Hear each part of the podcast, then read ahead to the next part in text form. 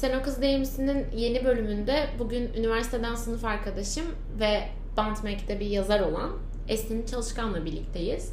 Ve bugün bence genellikle Sen o kız değil misin'in içeriğinde konuştuğumuz şeylerin çok dışında ama aslında o kadar da konuşulması gerektiğini düşündüğüm bir konuyu insanın kendi cinselliğini keşfetme serüvenini konuşacağız. Hoş geldin Esin. Hoş bulduk. Nasılsın? İyiyim galiba ya. Bu sıralar iyiyim. Ee, Ağustos ayı bitti. Eylül olduğu için biraz daha mutluyum. Daha iyi bir ay umuyorum Eylül'den. Sen nasılsın? Ben de iyiyim. İlk defa bir konu bana nasıl olduğumu soruyor. İyi hissettiriyormuş. Ben de iyiyim. Biraz heyecanlıyım açıkçası. Çünkü çok konu kalmama ve çok bölüm kaydetmeme rağmen ilk defa ben de benim için biraz derin sular olan e, ve nasıl konuşacağımı çok bilmediğim bir konuyu seninle konuşuyor olacağım. Genellikle bir de cinsellik sanki daha kaymak tabakanın tek elinde bir konu. Hani konuşsa bile sonrasında alacağı karşılıklar ya da tepkiler sonucunda o kadar da etkilenmeyecek insanların konuştuğu bir konuyken hani bizim bu kadar started from bottom bir yerden bunu konuşmamız heyecanlandırıyor beni. Ama sanki bir yerden başlamamız gerekiyordu. Ama başlamadan önce istersen dinleyicilere biraz kendinden bahsedebilirsin. Ben de biraz heyecanlandım galiba. E, çünkü şundan aslında düşünüyorum. E, bir süredir böyle genel olarak hayatımı yazı üzerinden, yazının çevresinde geçen şeylerden kazandığım için böyle e, şey konuşmak üzerinden bir şey yapmak böyle şey gibi sanki bu sandalye çok iyi, yeni ve bana ait değil gibi bir his getiriyor yani beraberinde. bir de konuşmanın şey etkisi var. Yani böyle zihninden çıkan şeyler aslında ne kadarı sana ait. Evet ee, ne kadarı yine bu konunun kendisi gibi yani başka şeylerden etkileniyor. Ee, neyse ne, ne yaptığıma geri döneyim. Bir süredir yazıyorum. Ee, yani sürekli çalıştığım bir işim de var ama daha çok kültür sanat alanında e, içindeyim diyebilirim. Ama psikolojiyi de seviyorum. Yani psikolojiyi başka şeylerden çok ayrı görmüyorum. Ee, dolayısıyla bunu sadece bir meslek olarak da görmüyorum yaptığım her işin içine biraz sıkıştırıyorum diyebilirim. Şu an böyle devam ediyorum bir süredir. Aslında burada olmanın da belki parçalarından bir tanesi de bu. Yani yine konuşacağımız şeyin çok da psikolojiden uzak bir konu olduğunu düşünmüyorum ben de. O zaman istersen başlayabiliriz. Başlayalım. Hoş geldin. Hoş tekrardan. bulduk tekrar. Ee, ve iyi ki geldin. Bakalım ee, neler konuşuyor olacağız. Hmm, aslında ben bir süredir kendi cinselliğini keşfetmek üzerine konuşmak istiyordum. Ama Şimdi şu var, bu bir yalan değil. Ya akrabalar takip ediyor. hani e, şimdi mesela bir akrabamın da 2-3 çocuğu oluyor en az. Şimdi bu demek oluyor ki minimum bir 2-3 kere zaten seks yapılmış. Şimdi ben bunu biliyorum da siz de benim bir cinsel hayatım olduğunu bilseniz ne değişir? Hani böyle böyle biraz yıkmaya çalıştım ama belki artık e, hayatımın daha farklı ve daha kendi ayaklarımın üstünde durabilen bir noktasına adım adım ilerlediğim için de artık cinsellik de bir, bir, o, bir o kadar tabii bana özgü ve kimse bununla ilgili bir fikir beyan edemez bu şekilde. Yani fikir beyan eder ama bu beni ırgalamamalı gibi bir noktaya evrildi ve konuşmaya karar verdim. Ee, ama çok mesela bu konuyla ilgili atıyorum erkeklerle ilgili neyi merak ediyorsunuz sorusu kadar e, soru almadım dinleyicilerden. Bunun bile aslında konuştuğumuz konunun çok ışık tutulmamış bir şey olduğundan kaynaklı olduğunu düşünüyorum. O yüzden burada olman çok daha anlamlanıyor bu şekilde. Çünkü ben bu konuşmayı yaparken tek başıma değilim en azından. bir günah keçisi, aynen bir günah keçisi daha var ama arkadaşlar Esin de konuştu yani falan diyebileceğim birisi var. Çok teşekkür ederim. o zaman belki kendi cinselliğini keşfetme serüveninden böyle bir yavaşça başlayabiliriz. Ee, buraya gelmeden bunun üstüne biraz düşünmüştüm sahiden. Böyle bir zihnimin tozunu alayım diye yani. Çocukluğuma da ufaktan bir gideyim diye. Ee, çünkü çocukken oldu. Yani ilk cinsel deneyimden bahsetmiyorum elbette. Yani e, aslında ilk cinselliğin ne olduğunu işte e, yani birlikte olurken ne yaptığını falan e, böyle bir hatırlamıyordum. Yani başta hatırlamadığımı düşündüm. E, kaç yaşında olduğumu, nerede izlediğimi, nerede gördüğümü. Yani yine beden parçalarını görmekten bahsetmiyorum ama bütün bir e, cinsel deneyimi. E, sonra şeyi fark ettim. Bir böyle yine çok çocukken ben ilk bilgisayar alınan evim yani kendi ailemde. Ve böyle işte aynı MSN hesaplarımız gibi girdiğimiz bir site vardı. Böyle o sitenin ne olduğunu da hatırlamıyorum ama bir porno sitesi olmadığını düşünüyorum şu anda. Çünkü hani video karşına çıkmıyordu. Daha çok chat yapıyordun galiba. Ee, yani böyle kendi yaşındaki insanlar da olabilir. Muhtemelen tabii ki yani senden daha büyük insanlar da, da olabilir orada. Hani öyle bir tehlikeyi de barındırıyordur belki bilmiyorum şu anda. Ama ilk orada galiba konuşmuştum. Cinsellik üzerine insanlarla. Ve böyle soru sormuştum. Çünkü zaten anonimsin falan ya da kimse seni tanımıyor. Ya da böyle insanlarla ufak tefek sexting olabilecek işte altında ne var, üstünde ne var falan gibi böyle e, gelen sorulara da böyle cevaplanıp e, cevap verip böyle heyecanlanıp hani bir şeyler yazdığımı falan hatırlıyorum. Onun dışında da galiba çok daha sonrası herhalde. Yani birileriyle konuşmak anlamında. E, kendi bedenimi biraz olsun böyle keşfetmek, biraz kendime dönmek çok daha sonralara geliyor. Belki üniversite bile sayılabilir yani. Ya mesela ben şeyi hatırlıyorum. Hani o dediğin gibi bilgisayar alınır ve mesela özellikle biz 7-8 yaşındayken, o civardayken e, porno yasağı yoktu. Her yere girebiliyordun ama ben porno diye bir kavramın varlığından bir haberdim. Ve böyle MyNet'te böyle komik videolar izlediğimiz, işte yılbaşı videoları, tematik videolar falan izlediğimiz bir dönemde benim karşıma böyle pornografik bir video çıkmıştı. Ve mesela hüngür hüngür ağlamıştım. Çok kirli bir şeye şahit olmuşum gibi. Şimdi ondan öncesine düşünüyorum. Cinselliğe dair hiçbir bilgim yoktu. Ya belki var ama çok arkaik ve hani bilmiyorum aydınlatılmış bir noktada değil. Zaten çocuğum, çok küçüğüm.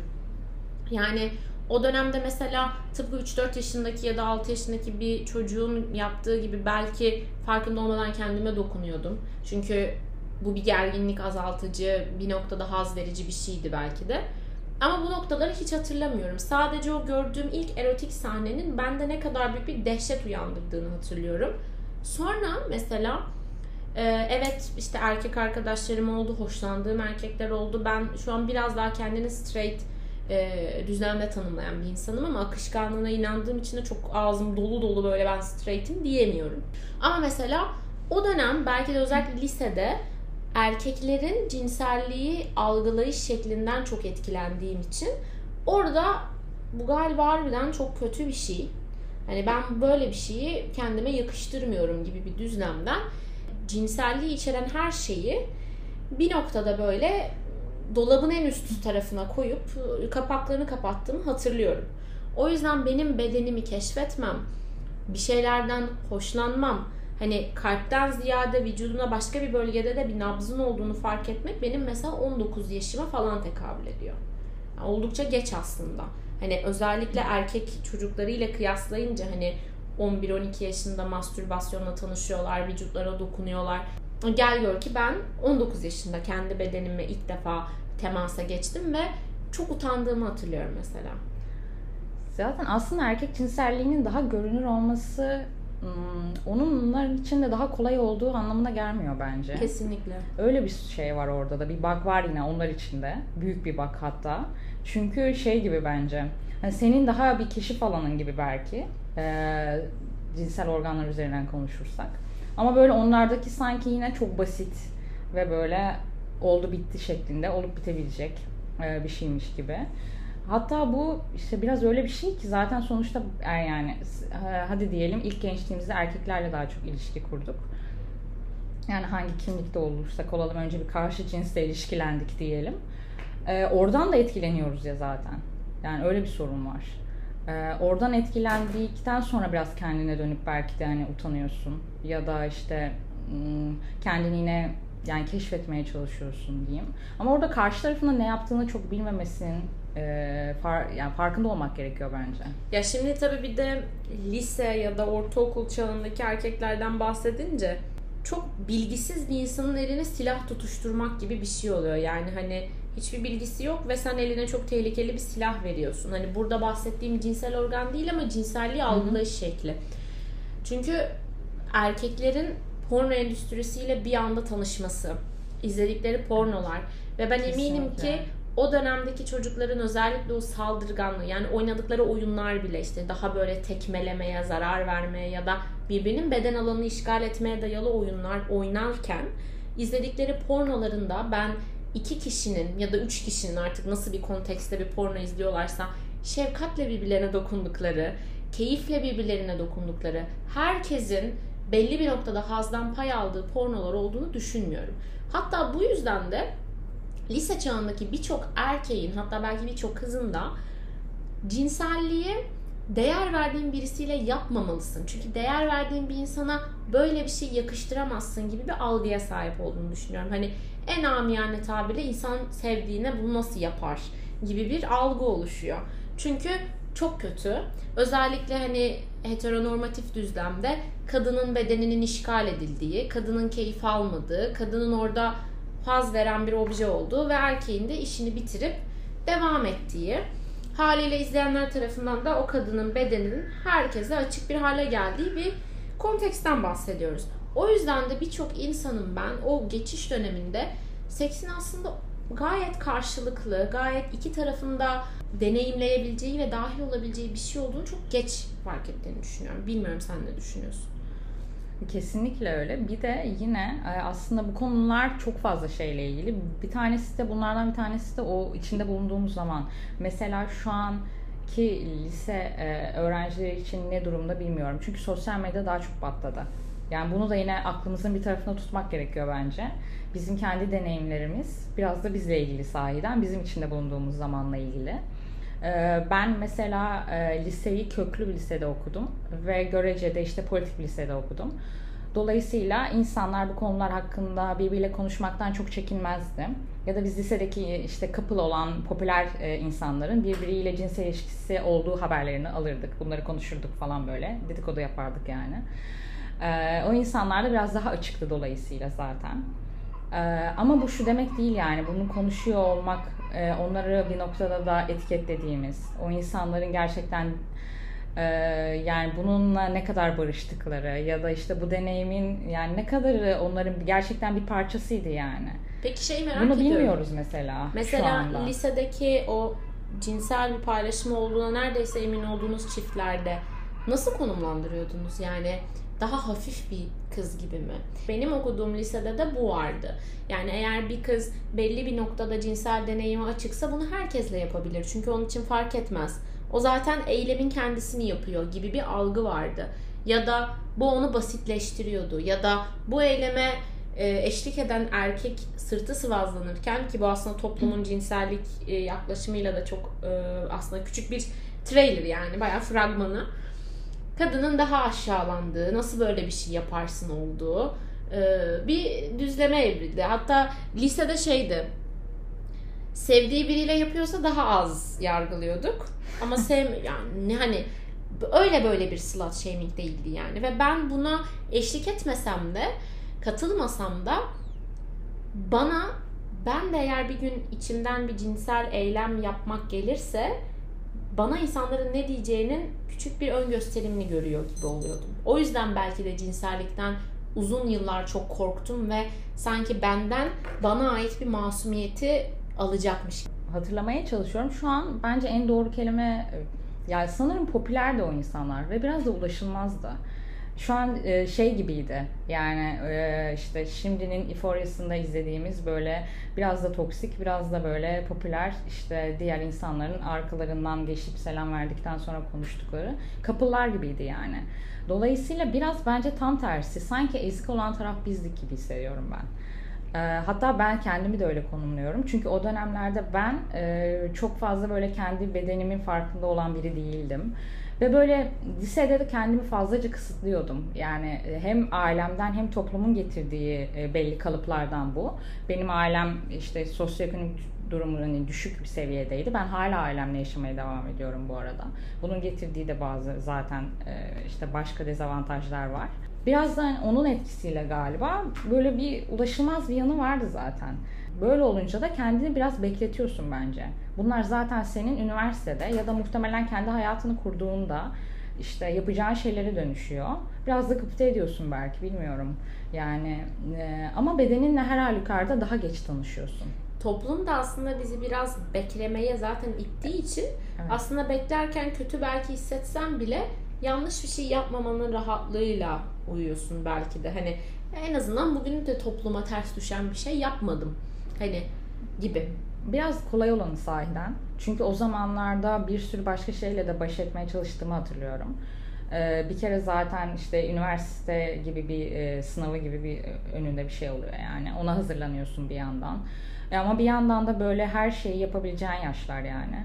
Ee, ilk defa ne bileyim işte bara gittiğin, ilk defa yiyip içip dışarılarda geç saatlerde sarhoş olduğun yaşlar falan. Hepsini aynı anda götürmek çok zor bence.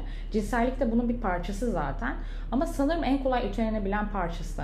Yani Evet. ben dolayısıyla onu biraz daha geç yaşlara bıraktım. Öteleyince kendini geç kalmış hissetmiyorsun çünkü en azından içinde yetiştiğimiz toplumda. Toplum zaten dediğim gibi senden ötelemeni, öteleyebildiğin kadar ötelemeni istiyor. Özellikle de bir kadınsan. Hatta bunun da ben erkekler üzerinde tabii çok straight düzlemde konuşuyoruz ama hani bu biraz daha içinde bulunduğumuz dünyanın senin de dediğin gibi heteronormatif olmasıyla ilgili. Ama bir kadınsan özellikle bu deneyimi ne kadar ertelersen o kadar hükmü de geçiyor aslında. Lise 2 iken aslında e, şöyle keşfettim biraz cinselliğin bu hani içimde bir şeyi hareketlendirebilitesini. Fifty Shades of Grey çıkmıştı. Seri olarak çıkmıştı. Ben de tabii bilmiyorum yani erotik roman diye geçiyor mu? Ne kadar erotik olabilir bir kitap? Çünkü okuduğum kitaplarda da birlikte oluyorlar, öpüşüyorlar, yakınlaşıyorlar falan. Dedim bu kadardır herhalde. Ya da mesela orgazm kelimesiyle de okuduğum kitapla tanıştım. İnanamadım her şeyden önce hani okuduklarıma. Yani iki tarafın böyle paylaşımlar yapabildiğine. Çünkü evet bir yerde seks diye bir gerçekle yüzleştim, karşılaştım, işte öğrendim.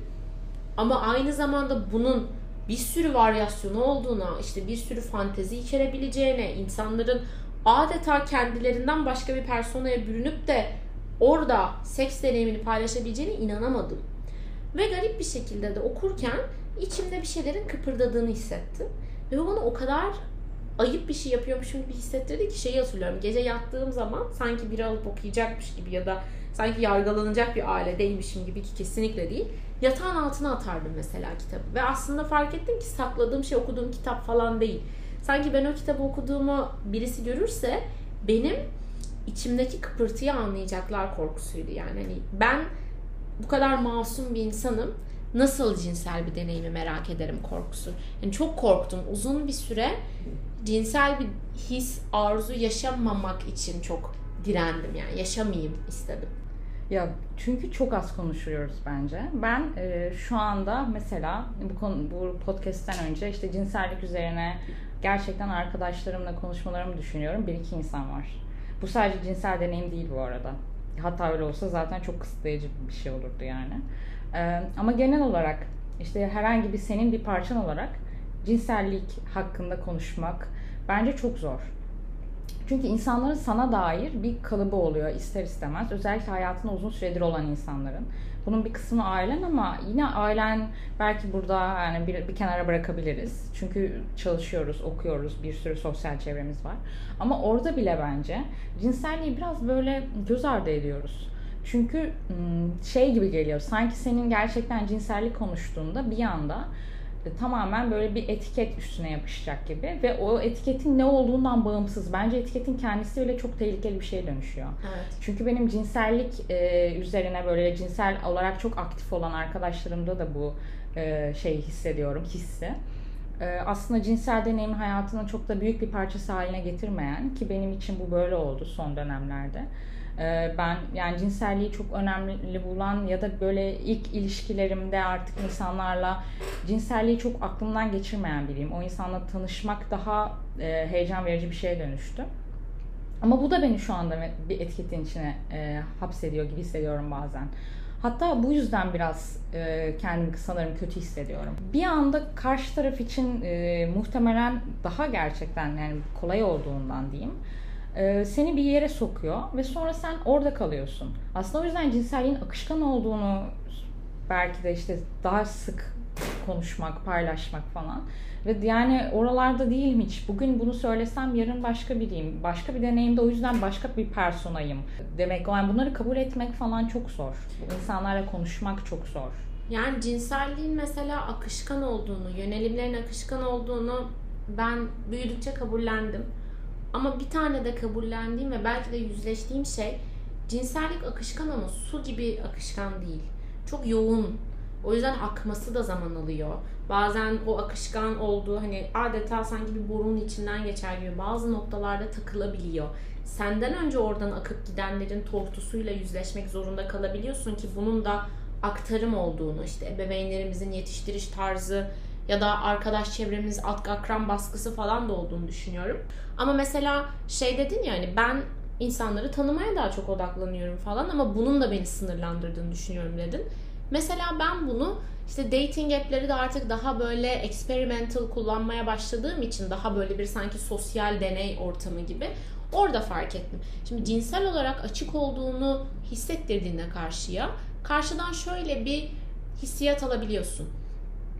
Sekse açıksan o zaman benimle de yapmaman için hiçbir engel yok gibi. Evet. Bu aslında örtük bir slut shaming. Ee, yapmadığını söylersen de bu sefer seni gelenekçi olmakla yani ben çok iyi hatırlıyorum birisi bana sen burada kocamı arıyorsun demişti. E, nitekim arayabilirim. Böyle bir sınırlandırması yok Bumble'ın. Yani koca arayan giremez demiyor. Sen mi yaptın kardeş? yani e, var mı bir hak Yok. Bulurum. Koca da bulurum. E, surprise to him. Bütün erkek arkadaşlarımı Bumble'dan buldum. Nereden biliyoruz kocamı da bulmayacağımı. Ama yani böyle bir algı var gerçekten. Hani bu topluma seks düzleminde ne yapsan yaranamıyorsun. Yaparsan dert, yapmazsan ayrı dert. Yani peki biz nereye konumlandıracağız kendimizi ya da illa konumlandırmak zorunda mıyız? Yani ben olduğum yerde zaten var olmaya devam edemiyor muyum? İlla bir fikir ya da benimle aynı şeyleri yapan insanların içine mi dahil olmam gerekiyor hayat mücadelesini sürdürmek için? O da bir soru işareti ama daha böyle politik düzlemden eylemsel düzleme biraz yavaş yavaş ilerlemek istiyorum. Mesela mastürbasyon hakkındaki düşüncen ya da mastürbasyonla tanışman nasıl oldu? E, mastürbasyonla ilk tanışmam bence benim ilk aslında kendi bedenime dokunabilmemle ilgiliydi zaten. Yani bu bedenime dokunabilmeyi e, cinsel e, erotik bazı bölgelerle sınırlamıyorum. Ben görece insanlara az dokunan biri oldum hep. Uzun süre böyle oldu. E, hala da bu arada hani bu böyle olmuş olabilir yani bazı arkadaşlarım beni hala böyle görüyordur muhtemelen. Bazıları için de bambaşka bir isim var artık mesela. Hayatıma yeni girmiş insanlar için de daha başka bu. Ee, ama kendine daha şefkatli dokunmanın e, ya da işte kendine belki daha rahat e, belli bedenlerini, elini, kolunu, işte vücudunu e, yani biraz daha e, ne denir buna estetik kullanabilmenin e, getirdiği bir şeyle ben aslında kendi vücuduma da mastürbasyon yapmayı da e, böyle basamak basamak ilerledim olarak bakıyorum. Bence ilk başta kendini e, biraz olsun yani güzel bulmadan belki biraz olsun yani belli beden parçalarını sevmeden diyeyim. Hani kendini sevmek gibi büyük bir yere bağlamak istemiyorum çünkü bunu. Ama bedenin bazı parçalarını güzel bulmak gerekiyor bence. Yani bazı parçalarını da güzel bulmazsın. Yani bunun böyle bir getirisi ve götürüsü var yani. Bununla biraz tanışmak gerekiyor bence. Ve öyle oldukça da zaten kendine dokunuyorsun. Ve mastürbasyon da yapabiliyorsun. Ee, ya da yani işte başka bir, bir şeyle yaparsın, bir oyuncakla yaparsın ya da bir şey, video izleyerek yaparsın mesela. Az önce sen pornodan bahsettin. Ben şu an çok daha mesela porno izlemekten daha hoşlanan biriyim. Önceden böyle değildi. Yani gerçekten senin dediğin gibi çok bir şey hissetmeden kapatırdım. Ama şu an izlediğim pornoların biçimleri değişiyor artık mesela. Ben mesela ee, bir porno izleyeceksem çok affedersin bölüyorum ama gerçekten e, bence insanın izlediği porno onunla ilgili çok şey söylüyor. evet. Yani porno vardır, porno vardır. Bir Aynen kere. öyle. yani ben bir kere e, tamamen şey gerçek olsun. Amatör olmasın. Yani amatör olsun. Hani ha. böyle bir e, scene olmasın yani. Bir sahne olmayacak. Amatörlüğün gerçek verdiği olacak. hakikat. Tabii tabii. E, bir de mümkünse kapıl olurlarsa tadından yanmıyor. Ben hiç unutmuyorum bir pornoda ağlamıştım.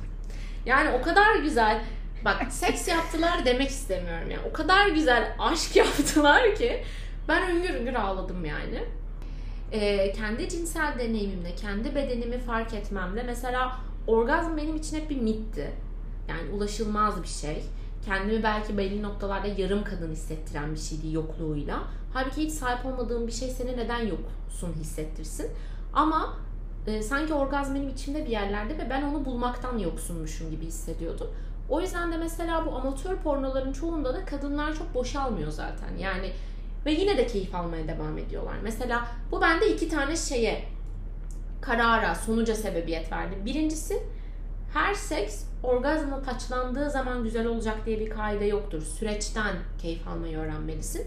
İkincisi tek sorumlu sen değilsin Simay. Bak başka insanlar da orgazm olamayabiliyor. Demek ki orgazm olan ya da olmayan bir şey gibi iki farklı böyle sonuca ulaşmamı sağladı. Bir de elbette ki burada partner etkisi var. Mesela ben şu anda e, bunu söylemeklerine bir beis görmüyorum. Yani en son işte bir süre birlikte olduğum kişiyle aslında her şey gayet e, yolunda giderken işte ufak bir yani cinsel deneyim diyeyim sırasında böyle bir e, birbirinize çok uymadığınızı hissettiğiniz bir an olur. Bu aslında birbirinize ilk dokunmaya başladığınızda falan da olur bazen. Yüksek hissetmeye çalışırsın ama çok öyle olmaz. Sonra onu çözmeye çalışırken zaten o andan iyice koparsın gibi. Ee, dolayısıyla ben oradan oradan sonra kendimi çok kötü hissetmiştim. Mesela onu hatırlıyorum şu anda. Ne açıdan kötü hissettin? Çünkü biraz da böyle galiba kendimde bir hata aradım. Yani onun nedeni şuydu. E, ben o kar, yani o insanı seviyordum ki hala hani e, görüşmeye devam ettirdiğim biri kendisi. Bir insan olarak yani çok keyifli bulduğum biriydi. E, ve bir şeyleri sanki oldurmayan sensin gibi hissediyorsun. E, dolayısıyla da hani çözmesi gereken de sensin gibi böyle e, overthinkingler sonucu belli sonuçlar ulaşıyorsun. Ee, kötü hissetmiştim sahiden. Orada şeyi fark etmemiştim çünkü. Bu o insanla sonra bunun üzerine konuştuk. Ee, ve aslında kendisi de o an orada değilmiş yani. Ve biraz da benim etkimdi zaten bu. Ben zaten sana dair de bir şeyleri biraz da orada evet yani hani bitirmiştim falan dedi ve sonrasında biz e, hani bir ilişki içindeysek ayrıldık diyeyim. Ee, ve biraz da onunla ilgiliymiş sahiden. Yani orada onu fark etmiyorsun bazen. Yani e, o deneyimin biraz da kendine dönüklüğünün, dolayısıyla kendi bedeninle o anda ilgileniyor olmanın biraz insana kötü gelen bazı anlarda bir yanı var bence. Yani bir partnerle birlikte olduğunu hiç unutmamak gerekiyor. Bence belki de sorun e, bir partnerle olduğunu ya sürekli aklını bir kenarında tutmak ya da tamamen unutmak. Yani aslında hiç ortada olduğun sürece işler yolunda gidiyor. Evet kesinlikle. Ee, yani bir partnerle olduğunu unutmak genellikle yine heteronormatif düzlemde konuşacağım. Erkeklerin sıklıkla yaptığı bir şey. Seksin de paylaşıma açık bir şey olmasından kaynaklı olarak inanılmaz bir performans anksiyetesi doğurduğunu düşünüyorum. evet. Karşımdaki belli bir hazla erişemediyse kendimi sorumlu tuttum. Ben bir hazla erişemediysem yine kendimi sorumlu tuttum. Hani oradaki insanın da belki üstüne düşen bir şeyler olduğunu ya da belki de benim belli noktalarda yönlendirme yapabileceğimi hiçbir zaman düşünmedim. Bu da bence işte o kendi bedenimi ne kadar geç tanıdığımla ilgiliydi. Ve mastürbasyonun kadınlar için neden bu kadar anormalize edildiğini de hala daha anlamış değilim. Mesela erkeklerin bu belki günde birkaç kere ya da haftada birkaç kere yaptığı bir şeyken sanki benim böyle dolapta tuttuğum pahalı şarap ve sadece özel günlerde açıyormuşum gibi çok kısıtlı anlarda neden böyle bir şeye başvurduğumu da çok sıklıkla düşündüm. Ee, ama gerçekten şu var ki bence mastürbasyon bir zorunluluk aslında. Bir şeylerden ileriki süreçte bir noktada daha keyif almak istiyorsan. Bu sadece cinsel deneyim düzleminde değil. Gerçekten kendini tanıdığında daha özgüvenli oluyorsun. Çünkü kendine dair bir kilit daha açılmış oluyor. Yani ben mesela hoşuma neyin gidip gitmeyeceğini bilemediğim sürece bunu karşındakine de aktaramam ve hani dedin ya mesela o cinsel deneyim esnasında partnerimle aslında orada değilmiş o da diye. Bu aslında seksin ne kadar büyük bir iletişim kanalı olduğunu da gösteriyor. Yani konuşuyorsun aslında. Sadece ağzınla değil beden dilinde konuşuyorsun. Belki çıkardığın bir sesle, belki bir bakışınla ya da vücudunun verdiği bir reaksiyonla konuşuyorsun. Bu iletişim kanalını ben özellikle içinde bulunduğumuz jenerasyonda ve ülkede bizim için böyle yabancı bir dil falan olduğunu düşünüyorum. Yani seks böyle bizim için Almanca falan. Yani sadece kulak aşinalığımız var. Konuşmaya gelince anlamıyoruz da konuşamıyoruz da gibi hissediyorum biraz. O yüzden aslında dönüp dolaşıp aynı şeye geliyoruz. Benim de ortasında söylediğim. Yani çok az cinsellik konuşuyoruz. Ee, çok az insan cinsellik konuşmaya biraz tahammülü var bence. Ee, çünkü biraz da korkuyoruz yani.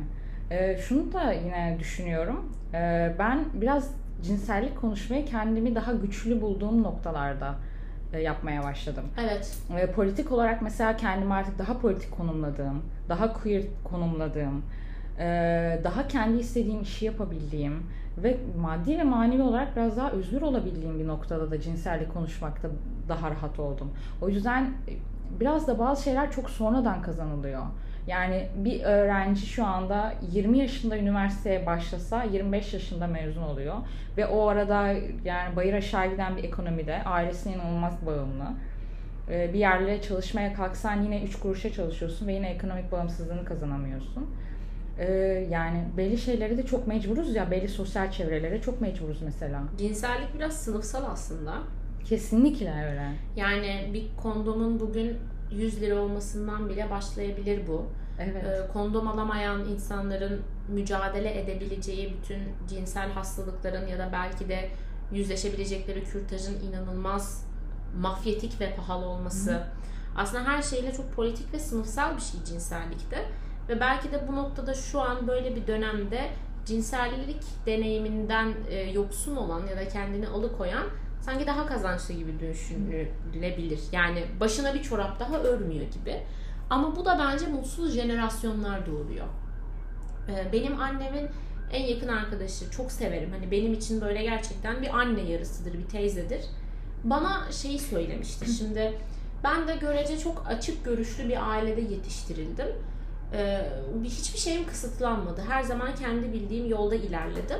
Ama hiçbir zaman ailemle bir seks konuşması yapmadım. Yani hiçbir zaman annem beni karşısına alıp kızım bak lütfen kendine dikkat et, e, korun ya da bir şeye ihtiyacın olursa ben buradayım demedi. Biliyorum ki hissettirdi her zaman varlığıyla. Ben bugün başıma bir şey geldiğinde arayacağım ilk insanın annem olacağını biliyorum. Ama sanki şeydi böyle cinsellik bizim için bir kapalı kutuydu ve o kutu açılırsa ben içindekileri istemeye başlayacağım diye korkuyordu. Yani sanki cinsellik konuşmasını benimle yaparsa ben o saniye seks yapmaya başlayacağım gibi düşünüyordu. Ve beni seksin getirilerinden korumak adına seksi hiç konuşmamayı tercih etti. Konuşursa merak edeceğim. Merak edersen de seksin o getirileri, o problemli tarafları beni bulabilir gibi. Çok anlıyorum. Ve ben şunu da işten çeviriyorum. Simay zaten yolunu bulur Simay zaten öğrenir. Zaten bilir. Ama bu böyle olmamalı. Yani birilerinin benimle konuşması gerekiyordu bunu. Hani ben evet kendi başıma araştırıp HPV aşımı oldum mesela. Kendi başıma araştırıp bir jinekolog buldum ve düzenli muayeneye gidiyorum. Kendi özgür irademle jinekoloğundan bazı testleri talep ediyorum. Düzenli STT kontrolüme gidiyorum. Ama biri benimle bunu konuşsaydı fena mı olurdu? Yani en azından bu toplumda bir gram daha kabul görmüş hissetmek fena mı olurdu yani? Yani kabul görmeye de bu kadar aç olduğumuz bir düzlemde. Hani o yüzden ben bilmiyorum bir gün ebeveyn olur muyum ama yapacağım ilk şey böyle o çocuğun konklonu kesilir. Bana verirler o çocuğu. Derim ki bak kızım, oğlum ya da kendini nasıl tanımlıyorsan. Seks var. Ve yapacaksın yani bunu bir gün. Çünkü şimdi çok konuşuyorum ve insanlar şey diyecek. Sen niye konu kaldın ki bu kadar konuşuyorsan diyor. Lütfen beni böl. Ama mesela biz seksi meşrulaştırmak için çok genç yaşta evlenmiş insanların çocuklarıyız. Yani bunu bir kabul edelim. Yani ben içten içe bizim ebeveynlerimizin de ulan acaba bizim çocuğumuz bir yerlerde seks yapıyor olabilir mi diye düşündüğünü düşünüyorum. Siz zaten bir noktada belki seks yapabilmeyi meşrulaştıran bir jenerasyonsunuz. Biz bunu evliliksiz yapmak istiyoruz. Hani bu kadar zor mu yani? Merak ediyorum. Orada zamanın değişmesinin bence onlar üzerinde büyük bir etkisi var. Benim annem için mesela şöyle bir şey var. Ee, annem benim yani e, seksi ya da cinselliği bir kenara bırakalım. Regl olmak üstünde bile benimle konuşmamıştı. Ama şöyle bir yerden. Bunu o kadar normal e, görüyordu ki mesela şeyi hatırlıyorum bir hafta sonu biz hep e, ufak tefek böyle sahillere falan kaçardık. Ee, ve ben regl oldum. İlk reglim o zamandı yani. Ha, tamam yarın denize gitmeyeceğiz ama okey söyleriz şimdi babana falan dedi böyle. Ben abi ne oluyor yani kan falan geliyor şu an falan gibi bir yerdeyim mesela. Çok, yani o kadar basitti onun için. Ee, farkında değildi yani benim üzerimde bunun ne etkisi olduğunu. Ben biraz cinselliğe de öyle baktığımı düşünüyorum. Sadece cinsellikte şöyle bir fark var. Benim annem biraz bu konuda ebeveynliği yani tersine çalıştıran biridir. E, her şeyi benimle konuşmak zorunda değilsin. Ben seni yani her türlü zaten seviyorum. Yani bunları konuşmayalım mümkünse falan diyen biridir yani. Hani, e, hani seni her yani söylediklerinle birlikte kabul edip seviyorum yerine yo bunları hiç söyleme ama umurumda değil. Söylemediklerini de kabul ediyorum. Aynen gibi bir anlayışı var garip yani o noktada. Ya şey mesela e, ben özellikle hani bu sokak röportajlarında falan e, belli bir jenerasyonun gençlerin yakınlaşmasına bu kadar öfkelenmesinin sebebini aslında onların cinsel arzuları olduğunu düşünüyorum. Yani onlar çünkü o kadar bir noktada partnerleriyle bir araya geldiklerinde o kadar hani kısıtlı anlarda ve yasaklı anlarda bir araya geliyorlar ki zaten yapılabilecek ya da yapılmıyorsa bile akla düşen ilk şey cinsel deneyimin kendisi oluyor. O yüzden de hala bizim öyle olduğumuzu düşünüyorlar. Hani hala iki genç bir araya gelirse cinsel bir şey yaşayacaklarmış gibi. Halbuki eğer gerçekten toplum bizim seks yapmamızı istemiyorsa seksi normalleştirmekten başlamalı. Yani mesela bunu bu kadar büyük bir soru işareti, bu kadar büyük bir bilinmezlik olarak tuttukları sürece gençler her zaman buna çok daha istekli olacak. Ha ama şu bu da demek değil. Yani konuştuğumuz zaman jenerasyon seksi bırakacak. Hayır. Bu herkesin kendi deneyimi. Yani ben hala şeyde zorlanıyorum. Neden ebeveynler çocuklarını cinselliğe yakıştırmaz? Keza neden çocuklar ebeveynlerini seks yapmaya yakıştırmaz? Mesela benim lügatımda şey düşünürdüm ben hiç. Yani 30 o kadar geç bir yaştı ki ben çocukken. Herhalde 30 yaşından sonra insanlar seks yapmıyordur diye düşünüyordum. Şu an 24 yaşındayım. 30'uma çok hani az kaldı yani. Hani birkaç ay sonra 25 olacağım. Diyorum ki galiba seksin bir 60-70'e kadar gideri var. Bölümümüzün devamını dinlemek için profilden bir sonraki bölüme geçebilirsiniz.